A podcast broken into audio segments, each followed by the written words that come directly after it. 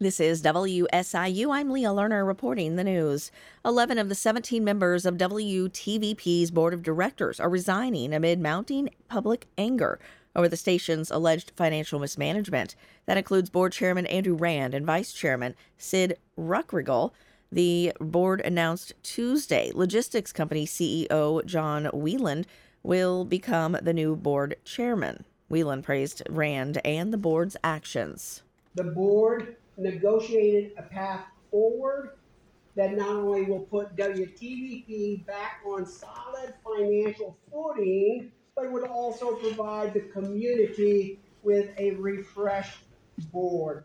Wieland says unnamed donors will provide, quote, an influx of dollars over the next three years to keep the station afloat, but there are apparently strings attached in the form of unspecified benchmarks the station must meet in exchange.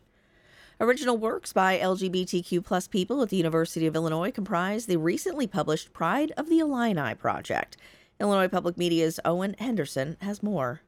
Before she graduated this winter, Lindsay Peters decided her senior project would combine her areas of study sound editing, and the LGBTQ plus community.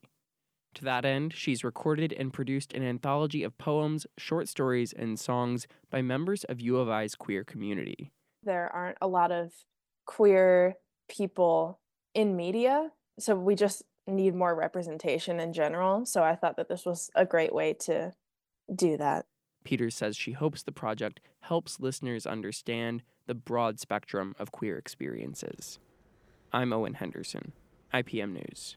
State grants will be available for projects designed to help strengthen Illinois' food supply chain. The program, Resilient Food Systems Infrastructure Program, is a cooperative agreement with the U.S. Department of Agriculture. Applications will be accepted beginning January 22nd from food and farm business and other eligible entities, including nonprofits, local government entities, universities, schools, and hospitals.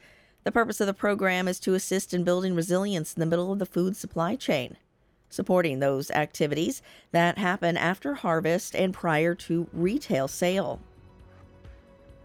More information can be found at WSIU.org.